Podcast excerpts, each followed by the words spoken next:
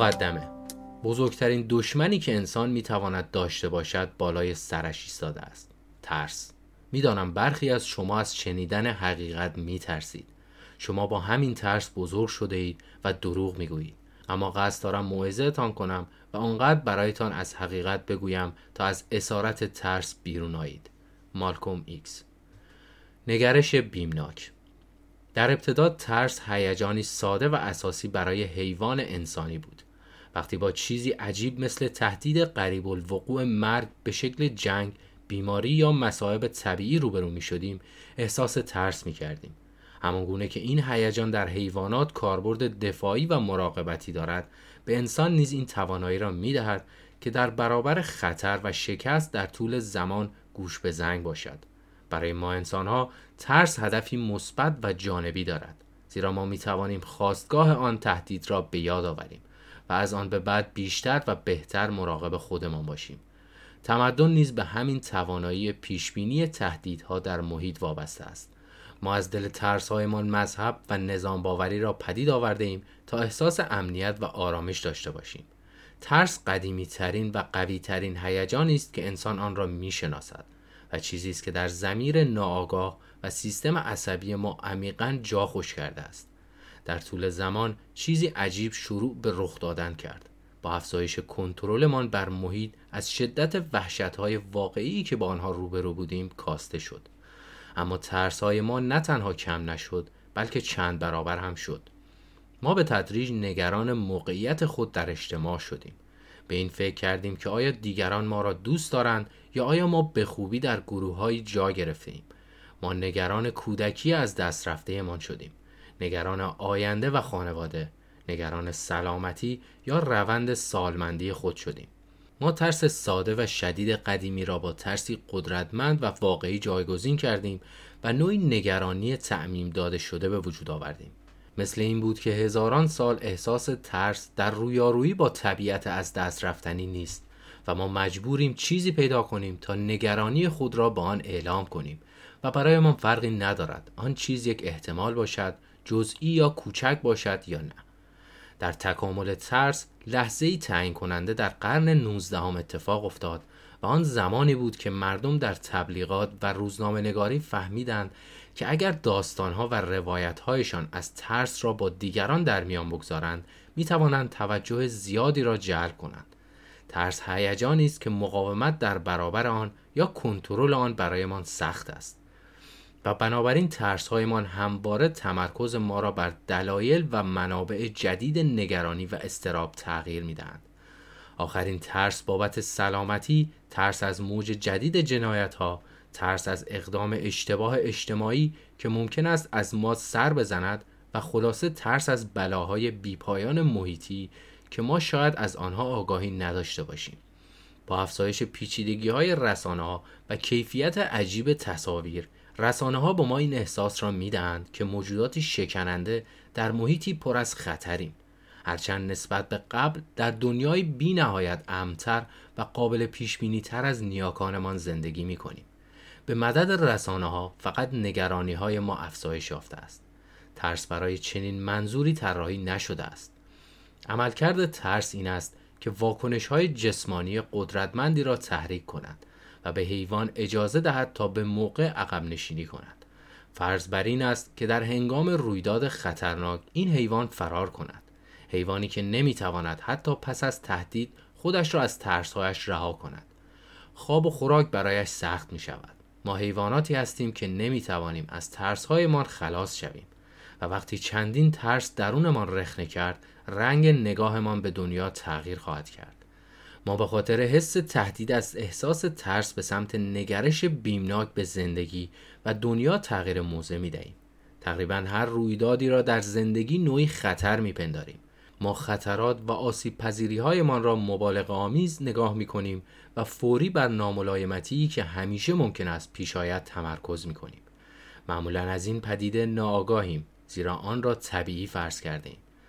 در دوران وفور و ثروت دوست داریم بریز و بپاش کنیم. اما در دوران مشکل و سختی این نگرش بیمناک ما را از پا در می آورد چنین لحظاتی همان زمانی است که نیاز داریم مشکلات را حل کنیم با واقعیت کنار بیاییم و به زندگی ادامه دهیم. اما ترس ما را به عقب نشینی و درجا زدن دعوت می کند این دقیقا همان چیزی است که فرانکلین دلانو روزولت هنگامی که در سال 1933 به ریاست جمهوری رسید با آن مواجه بود. رکود بزرگی که با سقوط بازار بورس سال 1929 شروع شد. در آن زمان در بدترین وضعیت ممکن قرار داشت. اما آنچه روزولت را درگیر کرد عوامل واقعی اقتصاد نبود بلکه حال و هوای عموم بود. به نظرش رسید که مردم نه تنها بیش از حد نگرانند و ترسیدند بلکه ترس آنها رفع ناملایمات را دشوارتر می کند. او در سخنرانی تحلیف رو به مردم کشورش گفت که چنین واقعیت های آشکاری همچون سقوط اقتصاد را نادیده نمی‌گیرد و نمی‌خواهد از موضع خوشبینی ساده لوحانه صحبت کند. اما از شنوندگان خواست به یاد آورند آن کشور در گذشته نیز با چیزهایی بدتر مانند جنگ داخلی دست به گریبان بوده است. آنچه ما را از چنین لحظات سختی نجات داده رویه پیشگام عزم و اراده ماست و این معنای حقیقی یک آمریکایی است. ترس سازوکار تمام ایار خودش را دارد و وقتی ما در برابرش وا می دهیم انرژی و شتاب خود را از دست می دهیم. نبود اعتماد به نفس به بیعملی و سکون تبدیل می شود و در نتیجه اعتماد به نفسمان باز هم کمتر خواهد شد. روزولت به مخاطبانش گفت قبل از هر چیز بگذارید این باور محکمم را بیان کنم که تنها چیزی که باید از آن بترسیم خود ترس است همان ترس بینام و نشان بیمنطق و نابخردانه که تلاش های لازم برای تبدیل کردن پسرفت به پیشرفت را از بین می‌برد آنچه روزولت در سخنرانیش ترسیم کرد لبه چاقویی بود که شکست را از موفقیت جدا می کرد. این لبه همان نگرش شماست که قدرت آن را دارد که واقعیتتان را شکل دهد. اگر هر چیزی را از لنز ترس ببینید تمایل میابید در حالت شکست و عقب نشینی باقی بمانید. شما می توانید به راحتی بحران یا مشکلی را چالش یا فرصتی برای اثبات توانایی های خیش بدانید.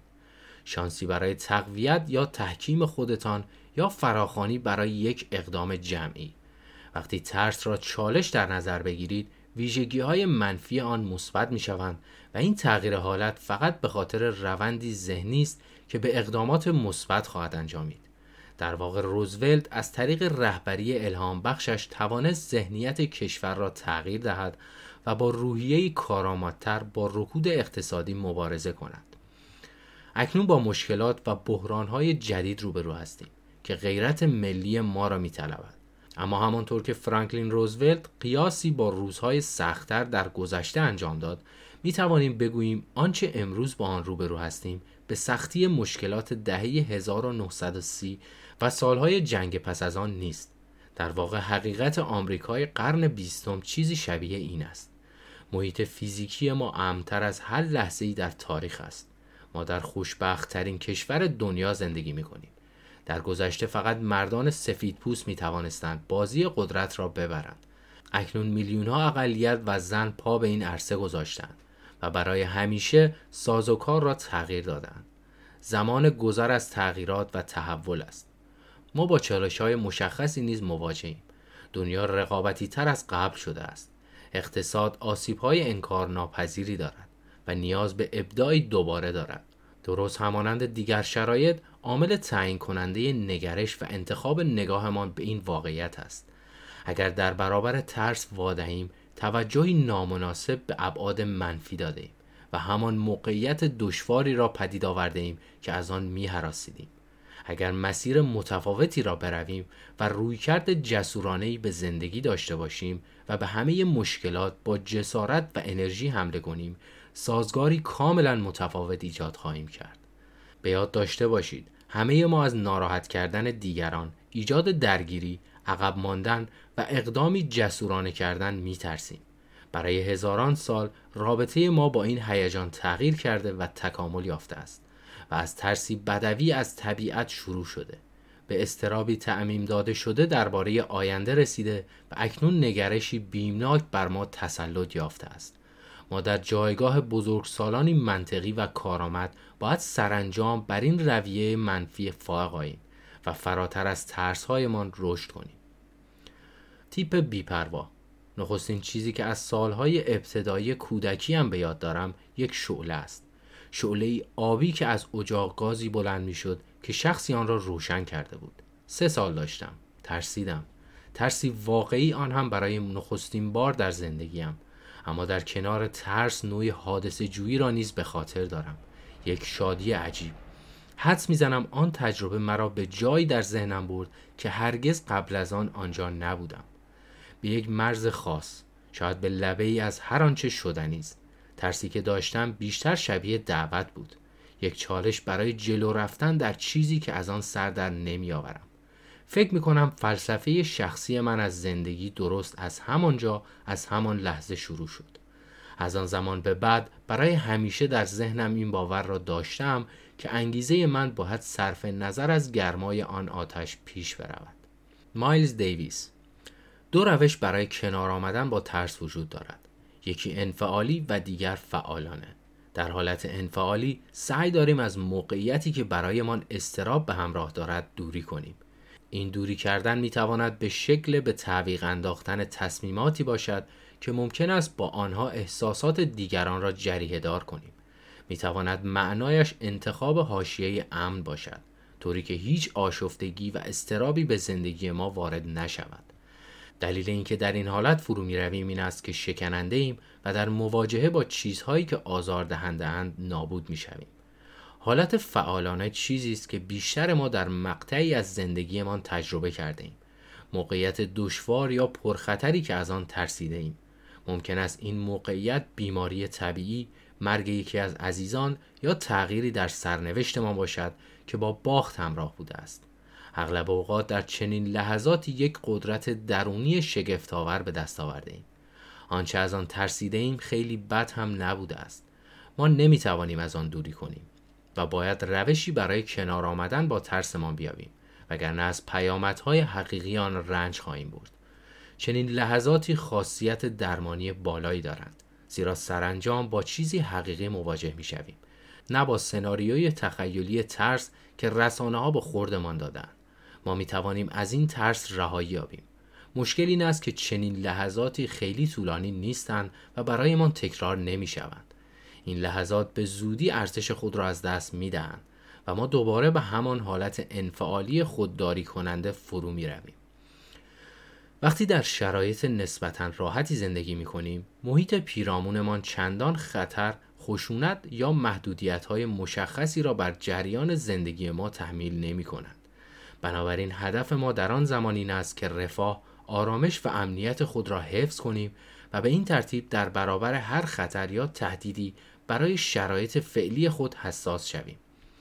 تحمل احساس ترس برایمان سختتر خواهد شد زیرا این احساسات مبهم و دشوارتر از قبل می شوند. پس ترجیح می دهیم در حالت انفعالی بمانیم. به هر روی در طول تاریخ افرادی هستند که در شرایط سختتری زندگی کردند و خطر هر روزه آنها را تحت فشار قرار داده است. این تیپ افراد باید بارها و بارها در حالت فعالانه با ترسهای خود روبرو شوند. این خطرها ممکن است فقر شدید، رویارویی با مرگ در میدان نبرد یا هدایت یک ارتش در جنگ، زندگی در دوران آشفته و دگرگونی، رهبری دوران بحران، از دست دادن یک عزیز یا پنجه نرم کردن با مرگ باشند.